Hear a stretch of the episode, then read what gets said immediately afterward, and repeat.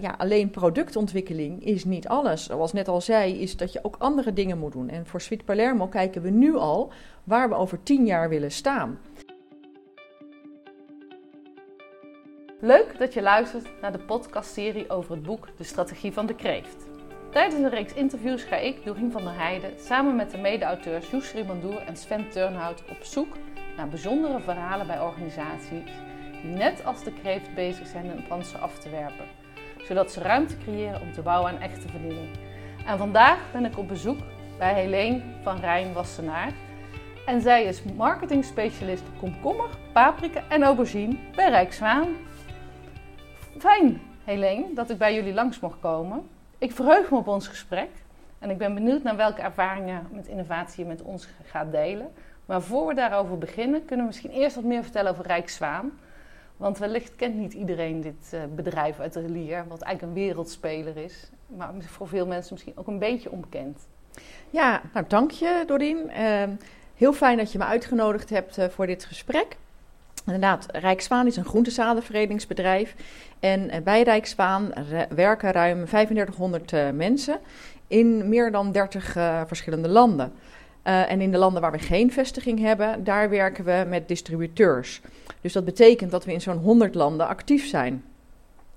We veredelen wel meer dan 1200 rassen. En de belangrijkste gewassen waarin we actief zijn, zijn bijvoorbeeld sla, komkommer, tomaat, aubergine. Maar in totaal zijn we wel meer dan 25 uh, gewassen actief. Uh, de markt die we opereren, daar zijn we nummer 4 van de wereld. Uh, dus het is heel erg belangrijk om innovatief te blijven en af en toe je panzer af te werpen om ja, te zorgen dat je weer nieuwe dingen ontwikkelt en voorop blijft staan. Onze core business is dan ook het verbeteren van groenterassen. Uh, en met het verbeteren van die groenterassen geven we een antwoord op bijvoorbeeld klimatologische veranderingen, maar ook op de groei van de wereldbevolking. Uh, en kijken we naar consumententrends. En Helene, wat is nou jouw rol in deze bijzondere organisatie? Ja, nou, zoals jij al zei, ik ben marketingspecialist voor drie gewassen: komkommer, aubergine en paprika. En in deze rol kijk ik vooral naar de ontwikkelingen en trends in de markt voor deze drie gewassen zodat we met onze veredelingsactiviteiten daarop in kunnen spelen. Lang vooruitkijken is voor ons heel erg belangrijk, want een veredelingstraject kan wel tot 10 jaar duren. Dus het duurt wel zeker 10 jaar voordat je een nieuw product op de markt hebt. Het is wat anders dan dat je in een fabriek zit en zegt van, oh, we willen uh, een andere kleur uh, mok gaan maken, we voegen een blauwe kleur toe. Nou, daarnaast ben ik verantwoordelijk voor het in de markt zetten uh, van de nieuwe rassen die we dan ontwikkeld hebben ja, dat zijn bijvoorbeeld eigenschappen die een voordeel op kunnen leveren voor de teler. Denk bijvoorbeeld aan een resistentie, zoals een virus. Maar ook een eigenschap die interessant kan zijn voor de handel. Uh, denk aan een gewas wat uh, beter getransporteerd kan worden. Of een eigenschap die interessant is voor de consument. Zoals bijvoorbeeld een betere smaak.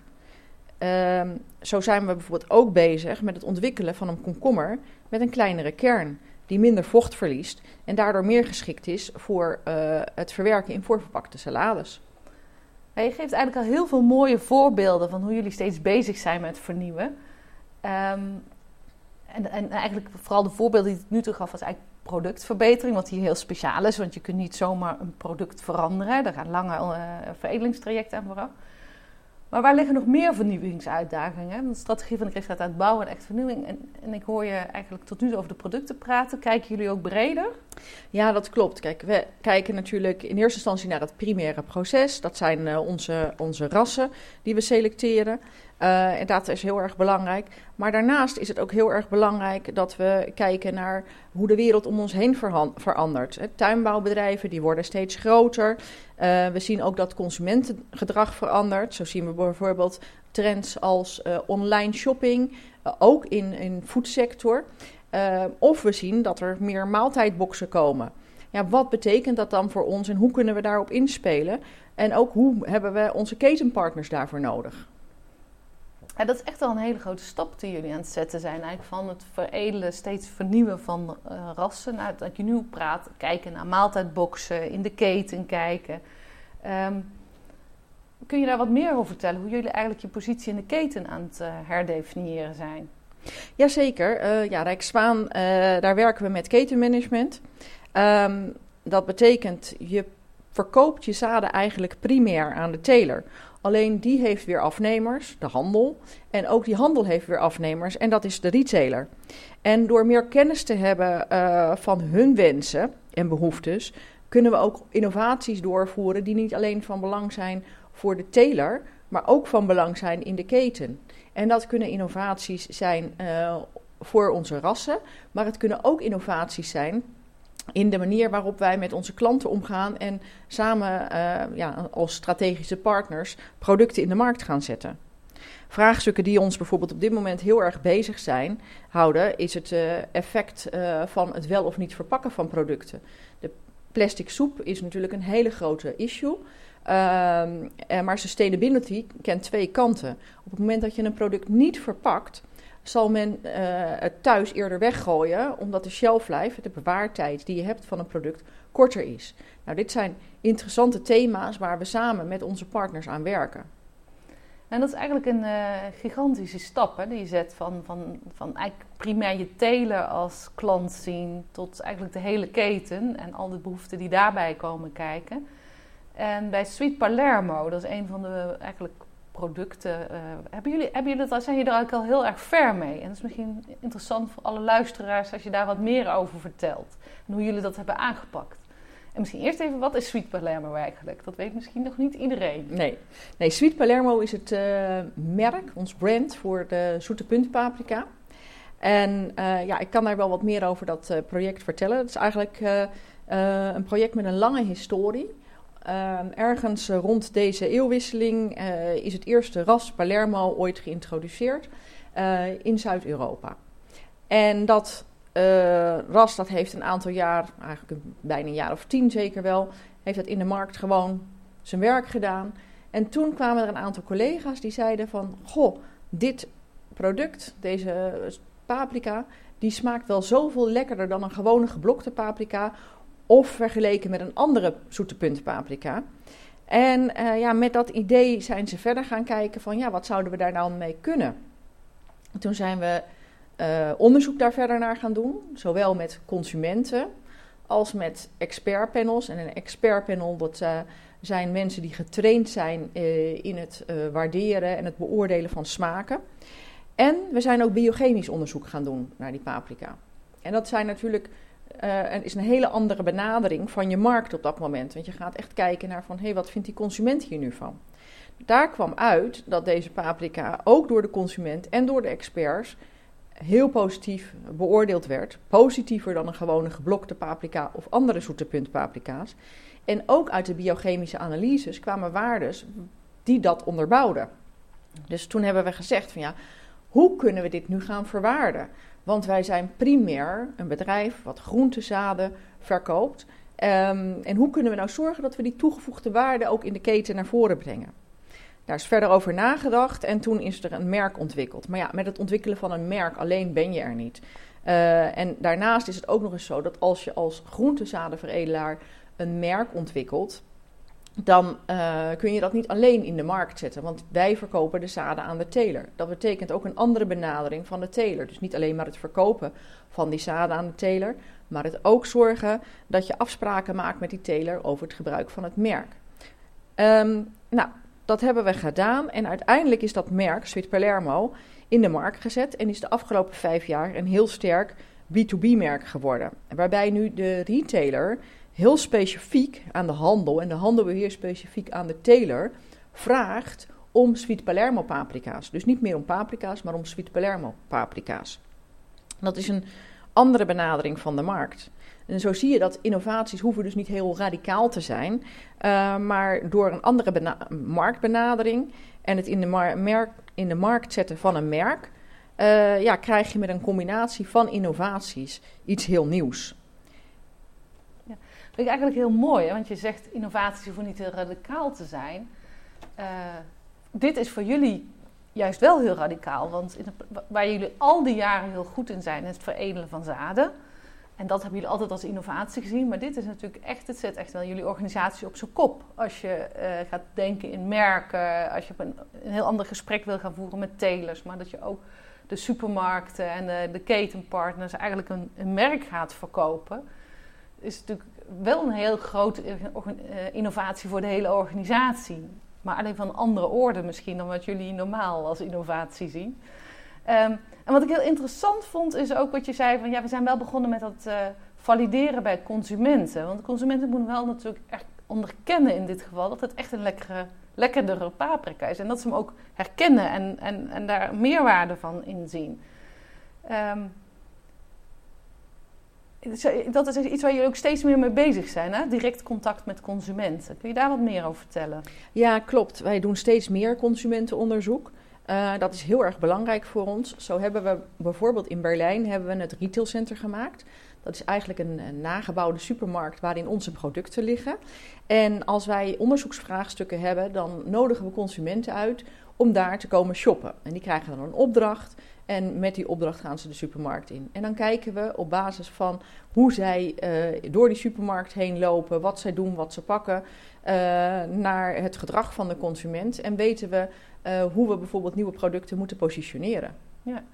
En jullie, je zegt al, het is een retailcentrum in Berlijn. Jullie werken natuurlijk wereldwijd. Ja. Wat betekent dat dan voor zo'n project als Sweet Palermo? Als je dat eigenlijk wereldwijd of ja, nou, dat betekent eigenlijk dat je um, voor elk, elk kanaal of elk land moet gaan kijken hoe je daar zo'n product kunt gaan introduceren.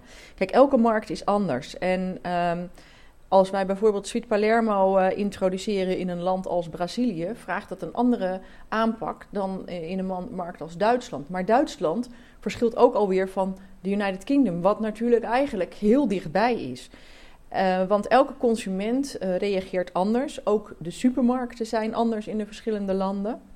Dus het betekent ook dat wij niet één op één een innovatie die wij in Nederland hebben gedaan of in Duitsland hebben gedaan, door kunnen zetten naar een ander land. We moeten altijd kijken naar de strategie van dat land, naar de consumenten van het land. Hoe zit de keten daar in elkaar?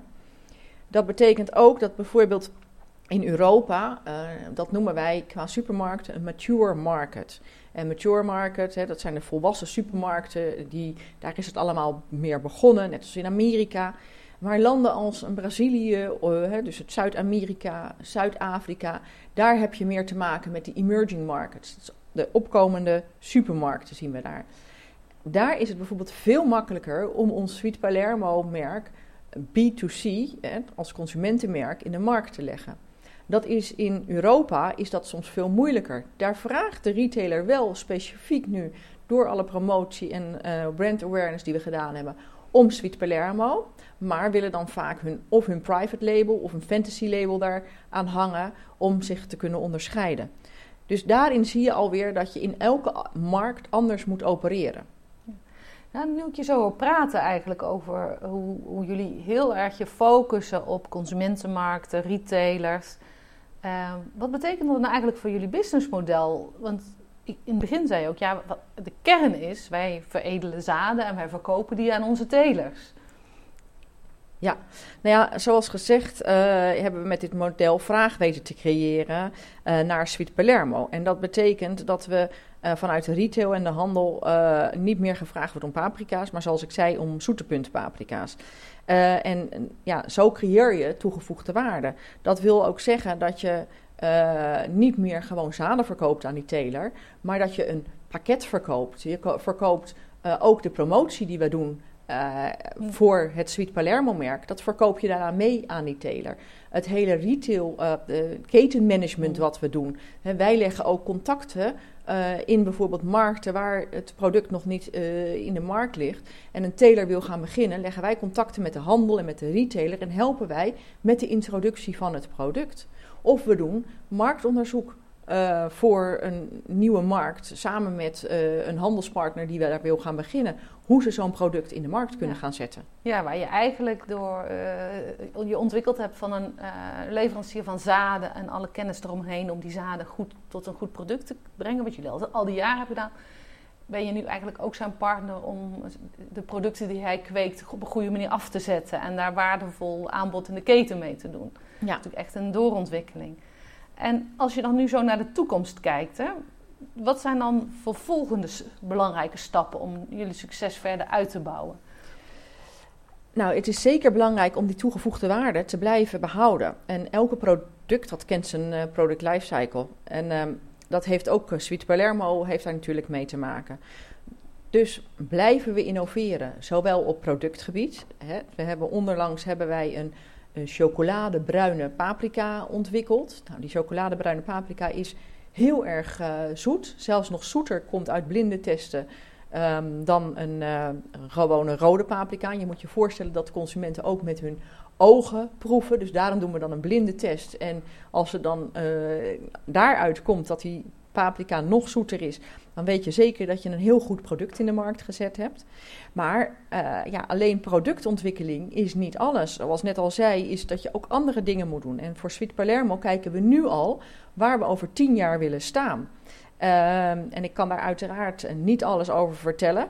Uh, maar ik kan je wel vertellen dat we niet alleen kijken naar het verbeteren van de rassen. We kijken ook naar het verbeteren van onze processen en naar andere manieren om Sweet Palermo nog beter in de markt te zetten. Oké, ja, en wat, ik, wat je even heel snel tussen neus en lippen door zei, maar ik denk wel heel interessant is. Jullie denken tien jaar vooruit. Terwijl ja. natuurlijk de trend bij heel veel organisaties is: ja, innovatie moet snel, korte cycli. En, uh, maar jullie zijn natuurlijk gewend in jullie uh, veredeling van ja, het duurt gewoon jaren. En, uh, en dat maakt ook dat jullie ook deze projecten eigenlijk heel erg langer termijn aan vliegen. En dat vind ik wel heel interessant. Dat levert ook heel veel mooie resultaten op, denk ik. Klopt. En um, ja, hiermee komen we alweer een beetje aan het eind van onze podcast en uh, uit van het gesprek. En ik ben nog eigenlijk wel heel nieuwsgierig. Zijn er nou bepaalde dingen die jij de afgelopen tijd hebt geleerd, of die Rijkswaan heeft geleerd, en die je wel wilt delen met de luisteraars? Zeker. Ja, uh, vroeger dacht ik altijd aan innovaties dat die heel radicaal moesten zijn. Uh, en soms betekent het afwerpen van je schild, zoals uh, de kreeft ook doet, kan ook een, een een korte periode zijn. Het hoeft niet altijd heel lang te zijn. Maar je moet even uit je comfortzone komen.